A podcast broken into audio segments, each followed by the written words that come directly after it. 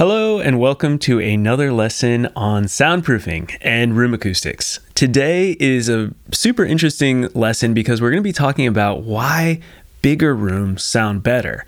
And a lot of us home recording studio enthusiasts are trying to build studios in spare bedrooms and basements and garages, and we're always limited by space. We're limited by our ceiling height, we're limited by how wide or long we can make our rooms. So in this video, I want to tell you why we are constantly feeling that urge to make a bigger room, not only for space, but for acoustic reasons. Uh, and hopefully that can inform you in trying to make better decisions with the room dimensions you choose in your room. And if you have the luxury of getting a bigger room with higher ceilings, you'll now know why and maybe think it's worth the extra costs. All right, so before we jump in, I do have a free resource for you on the acoustics realm, and this is my free acoustic guide. And this goes through the basics of how to treat your home recording studio. So there's nothing crazy about it. You're probably seeing things all over the internet about fancy bass traps and controversial this and maybe you know somebody who has to do with acoustic fields and that might take you down another rabbit hole. This acoustic guide is very simple. It works. It's how i built out my mix rooms and i get professional professional level mixes and masters all the time using these techniques. So i guarantee it will help you. So to download that right away just go to soundproofyourstudio.com slash acoustic. That's soundproofyourstudio.com slash acoustic. All right. Now that i've I've got that out of the way and you've got your freebie, let's dive into this lesson about room acoustics and why bigger rooms sound better. All right, the first thing we have to cover is the idea of room modes. And you may have heard of room modes and you might have done some research. I will say right away that before I jump in, I made a previous video and have a previous blog article as well that goes in depth into room modes and understanding even this topic. And I'll link that in the description below. So you have that. And I might even put like that little card thing that pops up here. So you can click on that link. But just if you are new to room modes, you have no idea what room modes mean, maybe check that out first and that'll give you a better understanding and then watch this again and you'll you'll understand even more. However, I will just quickly give a quick explanation of room modes. In the most basic way, room modes really affect the low frequency range from 300 hertz and below and, and really 100 hertz and below. And so when we talk about room modes, we're saying, oh, room modes, room modes are in the room, and oh, room modes are bad. Room modes are actually good, and I'll talk about that in a second. And uh, what happens with room modes is that when we have uneven amounts of room modes in the low end, we'll get these big peaks and these big nulls. And the best way to explain this is by saying if you were, and you could actually do this in your home recording studio, go online and type in like tone generator, and then pick a tone like 60 hertz or 80 hertz or 40 hertz or whatever. Just pick a tone, play it out of your speakers, and walk around your room. And the craziest thing will happen. You'll notice some places where you walk around your room, you'll hear that tone get really loud. And then you'll walk a few feet to the left or the right and it might get really soft. And then you walk you know five feet this way and it completely disappears. So you're like i can't hear the tone even though i know it's coming out of the speakers. Those are room modes. Sometimes we call that effect standing waves.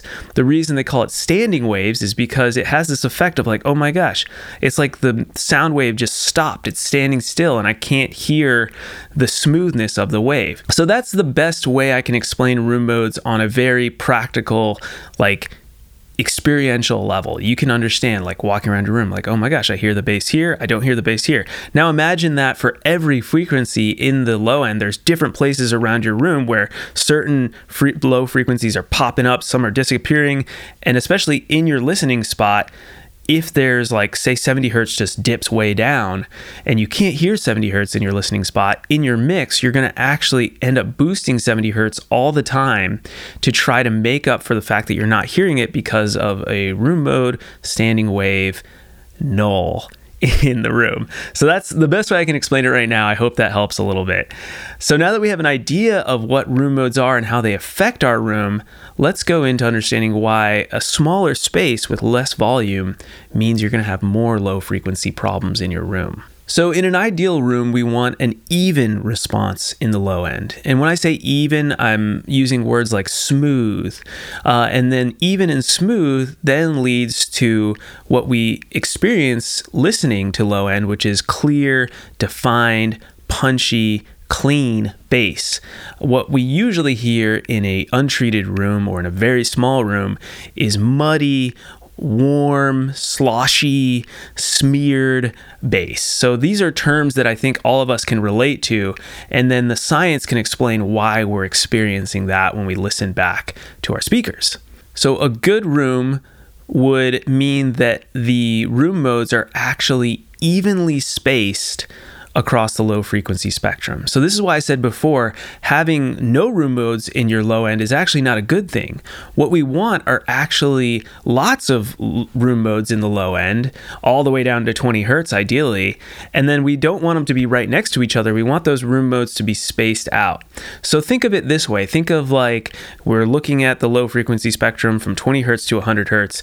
And in that spectrum, in this perfect room, there's these blocks that are room modes, and I'll show you some diagrams of this in a second. And we just say we have a room mode at 20 hertz, we have another room mode at 40 hertz, and every, let's say, every 20 um, set of frequencies, there's a room mode and it's perfectly even. That would be a great room. Now, that's physically impossible, but that gives us the idea of what we want in the low end. So we actually want room modes. We don't want to like get rid of room modes, which is sometimes what you'll read on the internet. Now, for you to know where I'm getting all this information from, I'm going to paraphrase the Master Handbook of Acoustics, which says that small rooms are always almost always plagued by the anomalies, the acoustic acoustical anomalies of having too few room modes in the low frequency spectrum. Remember, with a smaller room, because of this low volume in the room, we're going to end up having muddier and less distinct low end bass. So it's going to translate to us hearing less clear bass in our low end. And even when you use a ton of acoustic panels in your room, you're still going to be fighting the room itself, which is why sometimes you'll hear people say, well, designing a great room starts with the design of the room itself. And that's very true. Unfortunately, getting the room ratios right and the size of the room right will make your life infinitely easier in getting a clearly defined low end in the long run. So, what is so great about large rooms? Why, why are they so much better? Well, the answer lies in that from expanding the volume, getting larger distances for the low frequencies to travel means that we end up actually getting, you guessed it, more of those room modes in the low frequency spectrum. And if we use a room ratio, which I'll talk about in a second, we end up getting those more room modes evenly spaced in the low frequency spectrum, which is exactly what all the science and the acousticians and the testing and the lab work has taught us from the Master Handbook of Acoustics and other reputable books like that.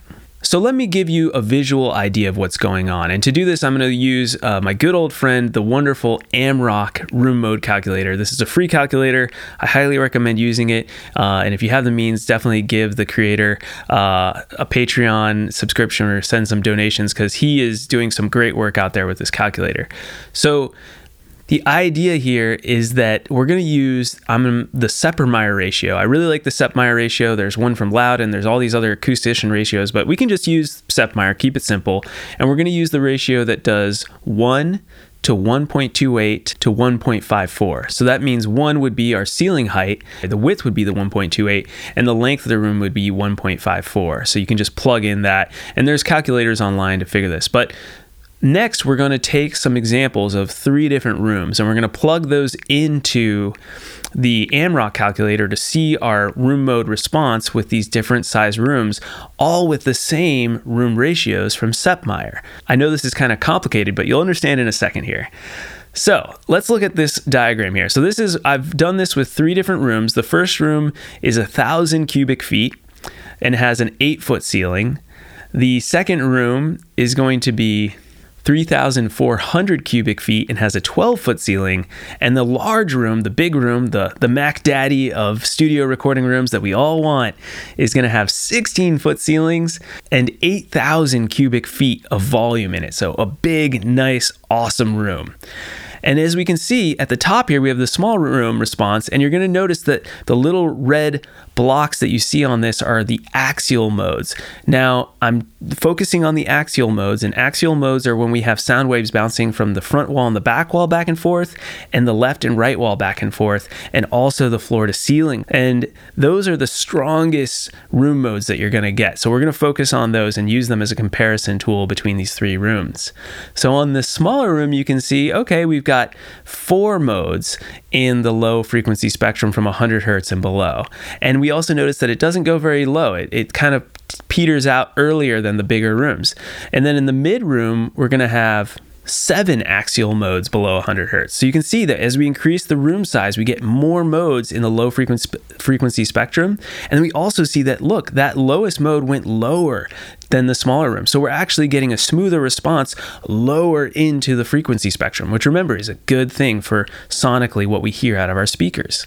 In the large room, we get nine axial modes. So that's a big difference. That's more than double the amount of modes than we had in our small kind of bedroom sized studio with the eight foot ceilings.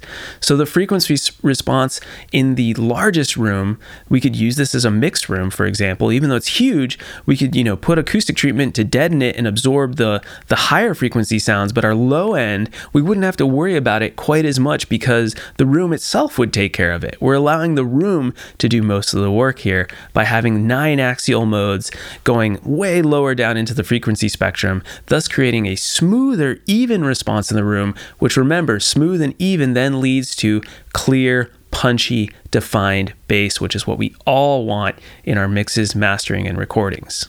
So, in conclusion, I hope this has helped you understand on a more visceral level how bigger rooms lead to better sounding low end and ultimately a better sounding room overall. Notice I haven't talked about high frequencies. Really, we can treat those very easily with what I call velocity based traps, which is just your typical insulation panel with fabric over top of it. That'll treat almost all the frequencies, even down to 125 hertz. So we really need to focus on the low end. You can use pressure based traps, but they're very inefficient. You need a ton of them, they take up ton of space, and if you don't build them right, all your hard work will go to the wayside when building pressure based traps that treat below 100 hertz. So, getting the room ratios right at the beginning in the long run will actually save you a lot of money because you won't have to spend as much money on acoustic treatment and also you'll have the benefit of not pulling your hair out with mixes that you can't quite hear the bass right. So if you're really going for a proper professional home recording studio and you have the luxury of having a bigger room and a higher ceiling, then definitely go for that option rather than trying to fit it into a smaller space. So, for those of you who might be discouraged by this video, I encourage you not to be. I mean, there's been great music made in the worst sounding rooms ever. It's more about you as the artist than it is about the room. And I have done uh, studios from a small bedroom where I just pulled a curtain across and made my music, and my bed was right there. And then I moved into a rental unit where I was in like a 10 by 12 room with eight foot ceilings, and I made great records and great music there. And then finally, you know, I have this room, which having more space, of course, I can hear the difference, but my quality of music has gotten better because I've gotten better. And I encourage everyone to keep making music, keep trying to focus your work and work within your limitations. And then keep watching channels like mine where you're learning. So as you graduate into the ability to have bigger rooms, you understand why and you understand how that's going to help you improve and grow as an artist in the long run. All right, so that's my spiel. I hope this has been really helpful and insightful. And again, if you are on that journey of learning how to build a home recording studio and you want to learn more about the acoustic side, download that free acoustic treatment guide at soundproofyourstudio.com slash acoustic. That's soundproofyourstudio.com slash acoustic. Thanks so much for watching or listening on our podcast. I really appreciate it. And I'll see you all next week with another helpful video on building your dream home recording studio.